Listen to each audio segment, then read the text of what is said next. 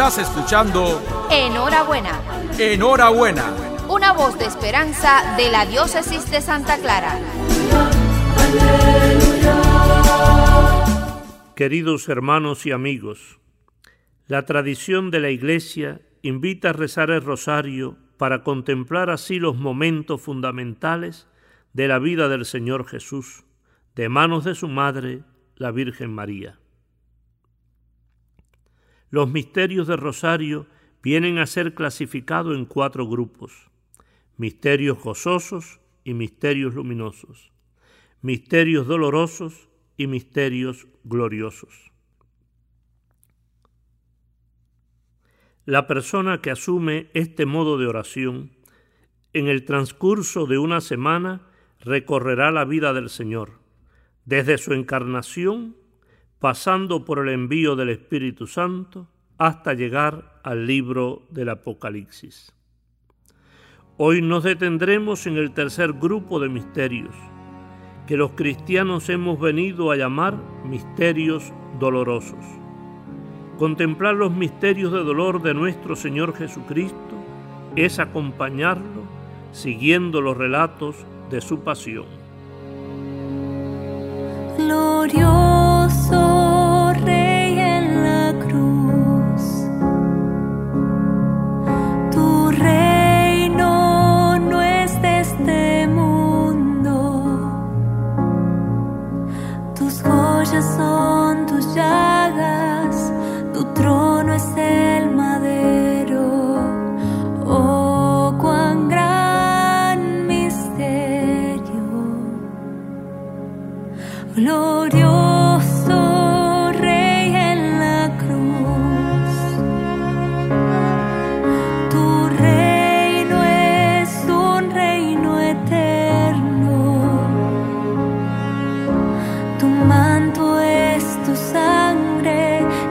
espinas tu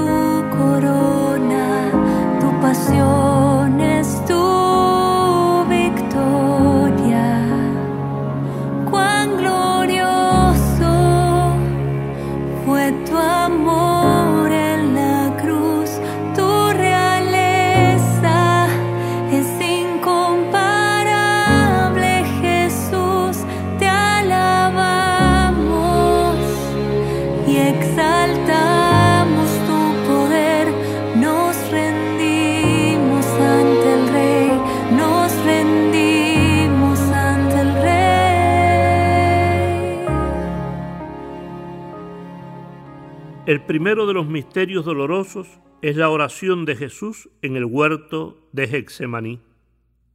Después de celebrar anticipadamente la Pascua con sus discípulos, aquella noche memorable de jueves santo, Jesús se retiró al huerto de los olivos. Allí es capaz de compartir con ellos sus sentimientos más íntimos. Les dice, me muero de tristeza, quédense aquí y velen conmigo. Jesús se abandona totalmente en las manos de Dios, a quien trata con intimidad y cercanía.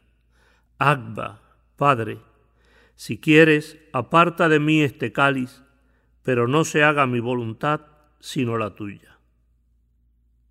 Nos recuerda el relato evangélico que la angustia de este momento hizo a Jesús sudar sangre, y no nos oculta que mientras el Señor vivía estos desoladores momentos, los apóstoles, en cambio, dormían porque no habían sido capaces de velar y orar. Hoy son muchos los que sufren la soledad y la tristeza, el abandono y la depresión. Hoy son muchos los abandonados, los que no son acompañados, los que no son escuchados en medio de su agonía. Señor Jesús, acompáñalos y dales la paz que necesitan. Escucha sus gemidos y confórtalos. A nosotros, cámbianos el corazón y ablándanos las entrañas. En el Evangelio de Juan encontramos el segundo misterio doloroso. Dicho esto, Pilato volvió a salir donde estaban los judíos y les dijo, No encuentro ningún delito en él, pero ya que es costumbre entre ustedes que por Pascua les ponga en libertad a un preso, ¿quieren que le suelte al rey de los judíos? Ellos volvieron a gritar diciendo, a ese no, a Barrabás. Barrabás era un delincuente. Entonces Pilato mandó a azotar a Jesús. Atado a una columna, Jesús soporta sobre sus espaldas los crueles azotes. Es el segundo misterio de dolor. Pilato no encuentra culpa en Jesús, pero le falta valor para defenderlo. La multitud irracional, manipulada en sus emociones por intereses mezquinos, prefiere condenar al inocente y liberar al bandido. La mentira y la injusticia humana se dan la mano para condenar al Señor Jesús, al inocente. Señor, otórganos tu gracia para que siempre busquemos la verdad para que nunca pisoteemos la dignidad de los hermanos, para que siempre escuchemos al inocente que sufre. Entonces los soldados llevaron consigo a Jesús al pretorio. Reunieron en torno a él a toda la compañía. Lo desnudaron y le echaron encima un manto de color púrpura. Después trenzaron una corona de espinas y se la encajaron en la cabeza y en la mano derecha le pusieron una caña. Doblando la rodilla ante él, se burlaban diciendo, Salve, rey de los judíos. Le escupían y con una caña le golpeaban en la cabeza. Terminada la burla, le quitaron el manto, le pusieron su ropa y se lo llevaron para crucificarlo. El Señor Jesús es coronado de espinas. ¿A dónde somos capaces de llegar los hombres sin escrúpulos? Cuando no respetamos la dignidad de los demás, cuando nuestros ojos se cierran y nuestro corazón se endurece. Esta corona de espinas colocada sobre la cabeza del Maestro es un acto de la soberbia humana y una muestra de la indiferencia de los hombres frente al sufrimiento de los demás. Esta corona de espinas es la muestra del amor redentor y de la paciencia de Dios con la humanidad. Gracias, Señor Jesús, por hacerte cercano y solidario a todo el que sufre Gracias por tu paciencia redentora. Líbranos de la indiferencia ante el sufrimiento ajeno. Llegados a este momento en la meditación de la pasión del Señor, podemos imaginarnos cómo estaba Jesucristo, una noche en vela, llevado de un lugar a otro, la angustia espiritual y el maltrato corporal habían agotado todas sus fuerzas físicas. El cuarto misterio doloroso nos invita a contemplar a Jesús cargando con la cruz por la calle de la amargura. Jesús es empujado al camino del Gólgota. Cae varias veces en tierra, pero se levanta y sigue caminando. El Evangelio nos recuerda que pasaba por allí un hombre llamado Simón de Sirene, que volvía del campo y lo obligaron a llevar la cruz. El Evangelio también nos recuerda que en el camino de la cruz aparecen unas mujeres que se compadecen de Jesús. Señor Jesús, danos valor para cargar cada día con la cruz de nuestras obligaciones.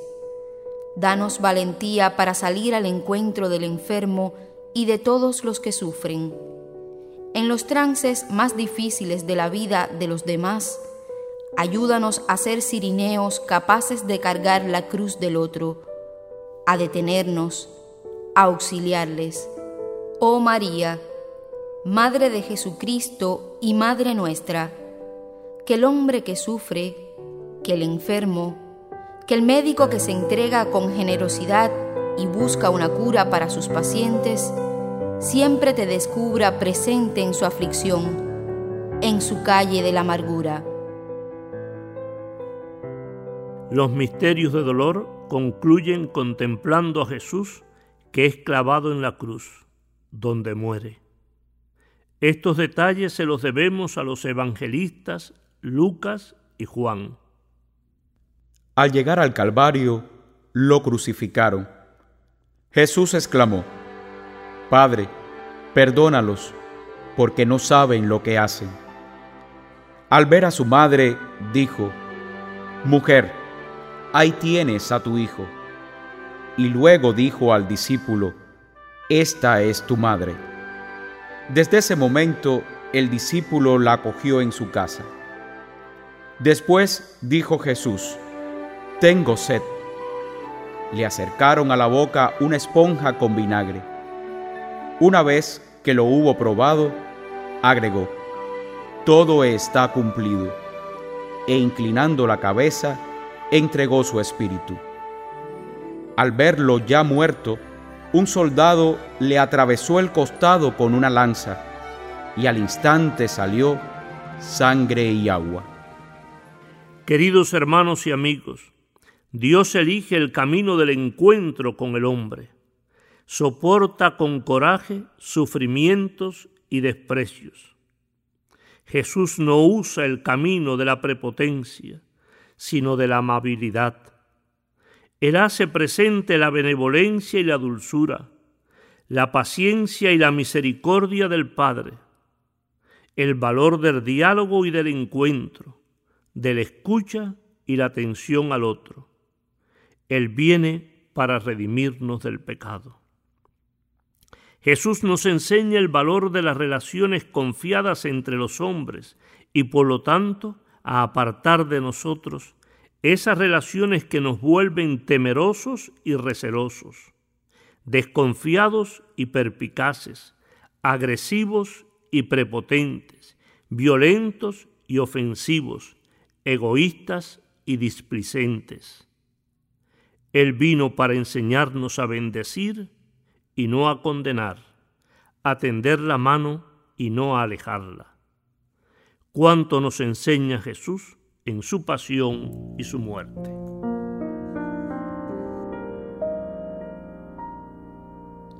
No, no te arrepientas de amar contra viento y marea, contra prudencia y cálculo, contra seguridad y egoísmo, como Dios mismo ama.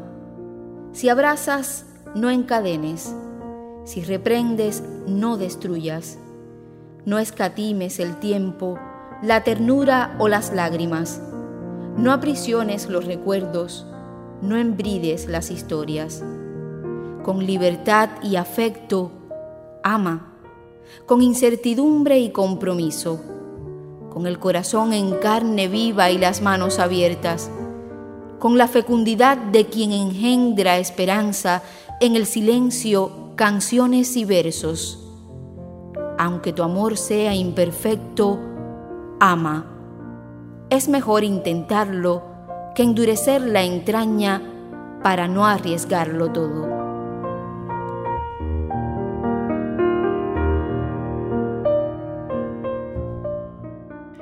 El próximo jueves 20 de mayo, desde el santuario del cobre, a los pies de la Virgen Madre del pueblo cubano, estaremos unidos a todos los pueblos de la tierra en el rezo de rosario por el fin de la pandemia.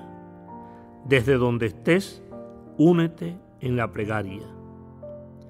Continuemos unidos en la oración por el fin de la pandemia, porque para Dios nada hay imposible, y no dejemos de tomar las precauciones necesarias para evitar nuevos contagios. En todas partes, también cuando visitamos el templo para elevar una oración, seamos cuidadosos y evitemos contagiarnos y contagiar a otros. Cuando obramos con prudencia y guardamos las normas sanitarias necesarias, estamos siendo profetas del buen obrar. Dios quiera que unos a otros nos estimulemos en este camino, siendo ejemplo. La vida hay que cuidarla y defenderla, mucho más la humana. En estos días que comienza el proceso de vacunación, imploremos al Señor para que la ciencia siempre vaya de la mano de Dios y nunca se aparte de Él para bien de la humanidad. Si Dios quiere el próximo domingo, nos volveremos a encontrar en este mismo horario. Y la bendición de Dios Todopoderoso, Padre, Hijo y Espíritu Santo, descienda sobre ustedes y siempre les acompañe. Amén. Siendo Dios, fuiste tan humilde, hombre tú te hiciste traicionado y rechazado. Siendo Dios, tomaste mi lugar, cargaste en tus hombros mis heridas y pecados. Fue por mí, te entregaste para darme vida nueva y rescatarme al contemplarte en la cruz, al contemplar tanto amor,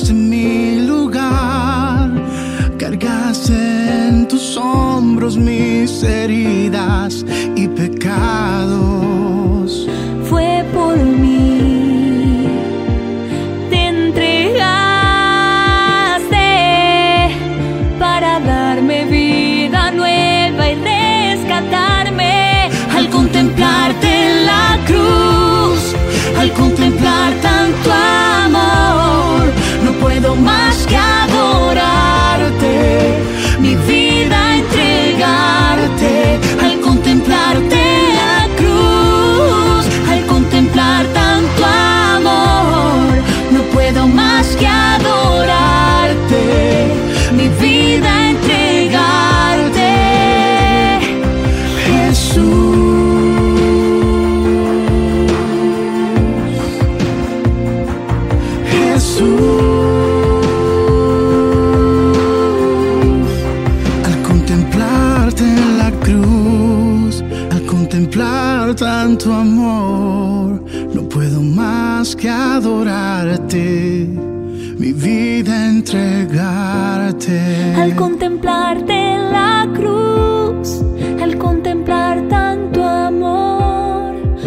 puedo más que adorarte, mi vida entregarte, Jesús.